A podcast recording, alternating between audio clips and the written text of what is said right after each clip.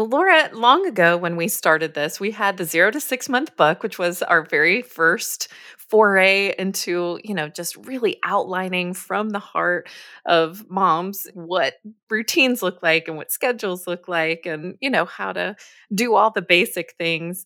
And then we expanded. We had the six to 15 month. And after that came the toddler book. So sometimes we'll get this question like somebody will say to me, Oh, my friend's baby is five months old. And so did they get the zero to six month book or do they hop up to the six to 15 month book? You know, is there a crossover? Are they going to miss out on some kind of essential information? And Jennifer, I think this is a great a great time to mention that it wasn't easy, right? I mean, we had the 0 to 6 month book and I thought, okay, yeah, we got that. We're we're good.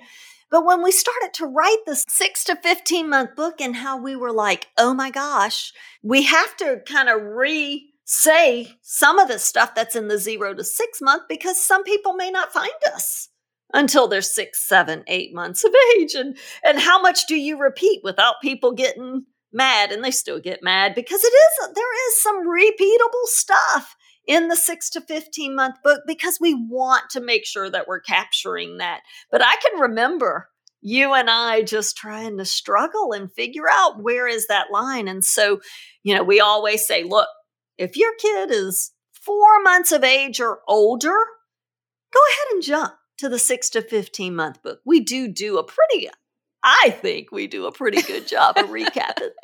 well, we did. We put the four to six month schedule in the six to 15 month book. So, in case somebody was getting it a little bit earlier, and we really take so much time, we think about how you are going to receive this information in so many ways, even in where we put the commas and how we say things and how often we say them. So, yes, you can't go wrong. You're always going to be able to access the information. And that's always been our heart. Like, how much can we give? How can we ensure that everybody who gets here has the information that they need, even if they get here a little early or a little late. And that was our heart. So you'll find that in our resources. So if you're ever in a conundrum and you're not sure exactly what to get, know that we do repeat. We cover a little bit from, you know, earlier than the book says and go a little bit later than the book says, just to capture the most common questions and concerns that will affect the age groups on either side. So at Moms on Call, you can always get the complete set, all three of them, and also fixes that problem. And um, and new now on Amazon, we have since people are gifting book one so much, we have books two and three that you can buy for the first time ever. Just those two books together. We had to do it because so many people were wanting the three package deal, but they already had book one, and so I am so excited that people can go and just grab book two and three and add to their collection, which, by the way, looks really, really good in a nursery on the shelf. they really do. They're very pretty covers. Alice Park put together the most beautiful covers for us. We just have friends that helped us along the way. So we hope that you love those resources as much as we loved making them for you. And we want you to know that we've got you covered in the online classes, in the apps, in the books. We do. We know that you might kind of go a little bit earlier or stay a little bit later with this resource. And we wanted to make sure that you were welcome here at any stage. Whoever said babies and toddlers don't come with an instruction manual never met the moms on call. For nearly 20 years, Jennifer Walker and Laura Hunter have helped over half a million families navigate parenthood with their best selling books, online courses, apps, and network of certified consultants. And now they have this podcast to talk directly with you. Ask your questions at 888 234 7979. Welcome to the Moms on Call podcast with Jennifer Walker and Laura Hunter. This week's episode is brought to you by Bobbie Organic Infant Formula. We are so proud to have Bobbie partnering with the Moms on Call community. Bobbie is a European style formula backed by a team of medical experts pediatricians, pediatric nutritionists, and food scientists. And they are founded and led by moms. Bobbie Formula is super proud of what their formula does not contain, like corn syrup, palm oil, or maltodextrin. Their ingredients are purposefully sourced from the milk at Organic Valley Farms to the water extracted DHA. Bobbie formula is designed for brain development to be gentle on tummies and for healthy immunity in babies. And Bobbie wants to support our Moms on Call community. You can get a 10% discount on your first box of Bobbie with code MomsOnCall10 at hibobbie.com. Hey, Laura and Jennifer. My name is Avery, and I'm from Fort Myers. I have a toddler, and our second one is due in two months. And our daughter's about to be 13 months old, and she still wakes up at least once a night on, like, and that's a good night. So, like, my questions are is it too late to sleep train her now? And and if it's not, should we wait until the new baby comes and then sleep train them both together? Or like what do we do? Um, thank you. Oh my gosh, Avery. Congratulations. Congratulations on that new little one that's coming and a 13 month old as well. So we're just, oh my gosh, such a sweet, sweet spot. And no, it is not too late to go ahead and get that little one going and sleeping through the night. And we do have time. We can get this little one sleeping through the night before that new one arrives. Well, but it does bring up a really good point. So, uh, you know, as far as the transitions are concerned, we would often say potty training and sleep training right there within about one to two months of a new baby arriving is going to put us in a position to, we will oftentimes see a little bit of a reversion when the baby gets here. So, you know, if you've potty trained and they're successfully potty trained, sometimes when the baby gets here and it just like changes the world so much, they start to test some of the things that, you know, some of their newfound um, accomplishments in that way.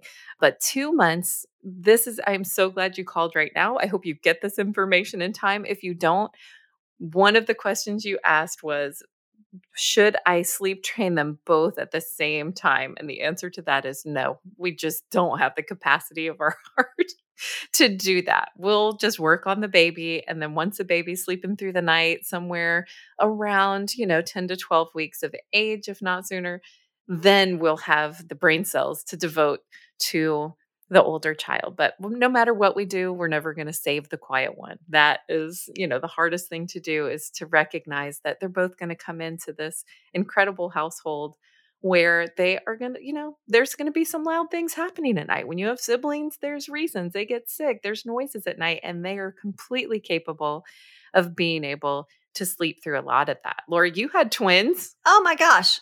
I still cannot believe what my kids slept through and and I had three boys in one room at one point. And one, you know, uh, could be vomiting and sick, and I'm in the room trying to take care of that. And the two others are sound asleep as if nothing is going on. They do learn to coexist with the other sounds in the house as we bring those new siblings. At 13 months of age, we need to give this mama everything that she needs to the best of our ability so that we can kind of get ahead of it and go ahead and try to get some good sleep in before this new one arrives. So at 13 months old, where would she even start?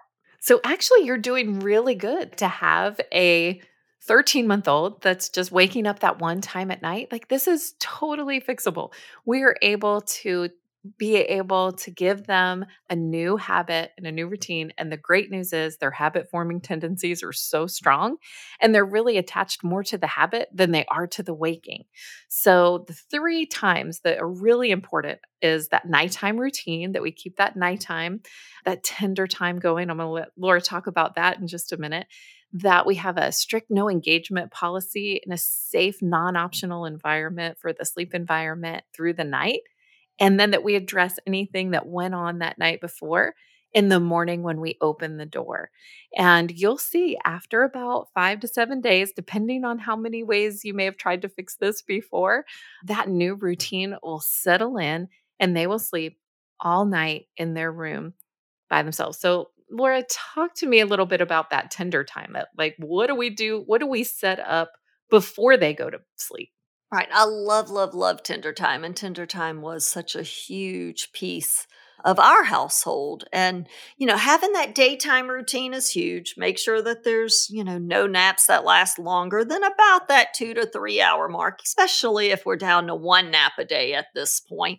We want to make sure that they're up by 3 30 or 4 o'clock in the afternoon, right? And then you know, let's make sure that we're kind of engaging mentally and physically in those evening hours. And then we get ready for that tender time and we kind of block out all the other things. I love saying be intentional put the phone down, don't answer another email, don't answer another text message. Be intentional with that sweet time. So we do their baths, and after their baths, we get them in their PJs, and we may sing a song, or maybe we read a book or two, uh, do some snuggling. If they're still taking that bedtime feeding, that's okay at 13 months. We're just about getting ready to get rid of that bottle at that 12 to 13 month mark.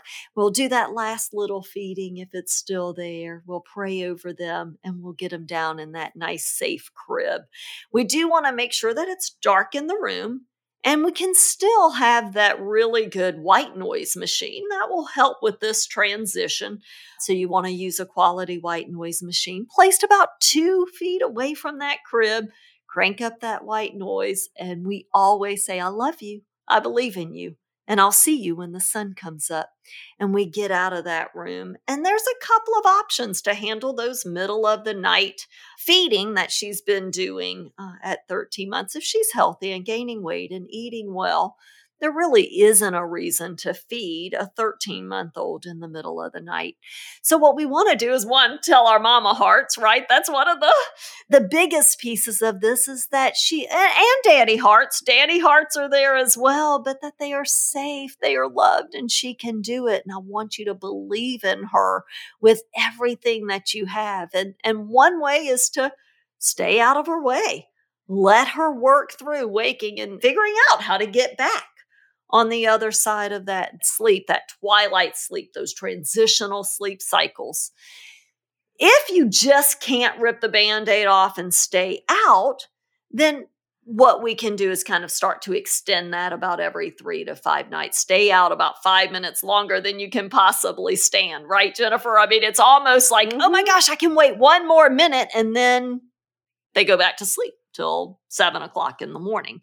But getting up in the morning at seven with intention is really, really important. Oh, yeah. That morning, t- we can address anything that happened, um, you know, in the previous night in the morning when we get in there. And I think one of the most astounding things is if you did rip off the band aid and you're just like, you know what, I am actually my stimulating presence is not helping to produce a great sleep environment that you know limits the amount of stimulation for their brain but they are capable of doing that. We stayed out and then we come in in the morning. The astounding thing is they are not sitting in the middle of that crib with their arms crossed, like looking at us resentfully, like, oh, now you're going to come in. You know, like they're just ready to start the day. And I think seeing that for the first time really kind of calms a lot of, you know, those normal fears that we have as a parent and just that they're ready to start the day. So we start it on time and we don't let the nap last longer than it should. We use that you know, little bit of tiredness they developed in that night to translate to the next night. And all we're doing is setting in a new routine.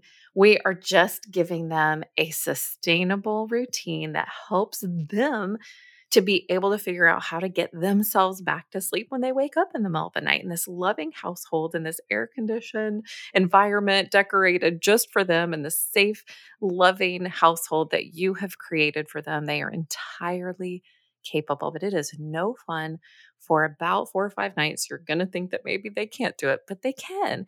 And having a personal consultant, having an online class, having our voices and our experience, just giving you some of the words and perspectives, we have found to be really helpful so that you're not left without any support for you. Because honestly, this process is hardest on you. I'm not worried about your daughter. She's going to be fine.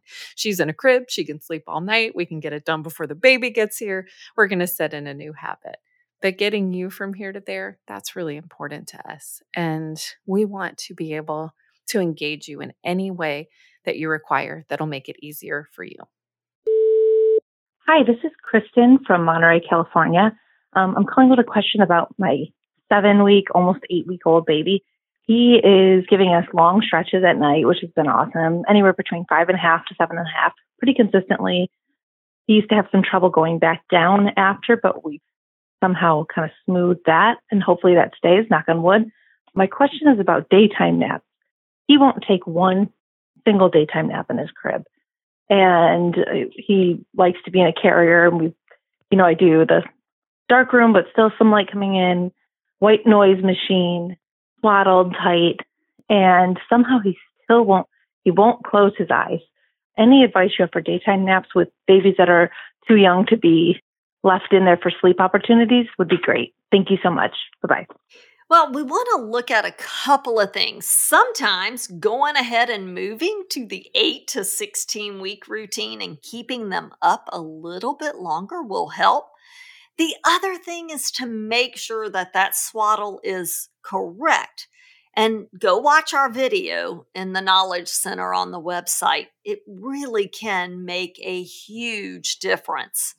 And then the next thing, I know you said that you're using white noise, but let's make sure that we're using the right noise machine, that it's placed about 24 inches from the head of the bed, and fairly loud enough that you can hear it on the other side of the door. And making those couple adjustments may be all that you need. Hi, Mom's on Call. This is Virginia. I'm from South Georgia, a small town called Waycross. Um, I've been using your Mom's on Call book since my first baby was born about four months ago. My question is in April, we will be taking a trip to Colorado and I know the time zone will go back, or the time will go back two hours, and also we'll be going to high elevation. We'll be staying for five days, four nights. My question is when I get there, should I immediately go to the new time and stick to her schedule on that time? Or should I just keep the schedule we have and maybe wake up two hours earlier with her and put her to, put her down two hours earlier so that when she gets back home she'll be fine. Also curious to see if you have any advice on taking a baby to higher altitudes um, and what, what I could do to make that transition more seamless. Thanks so much.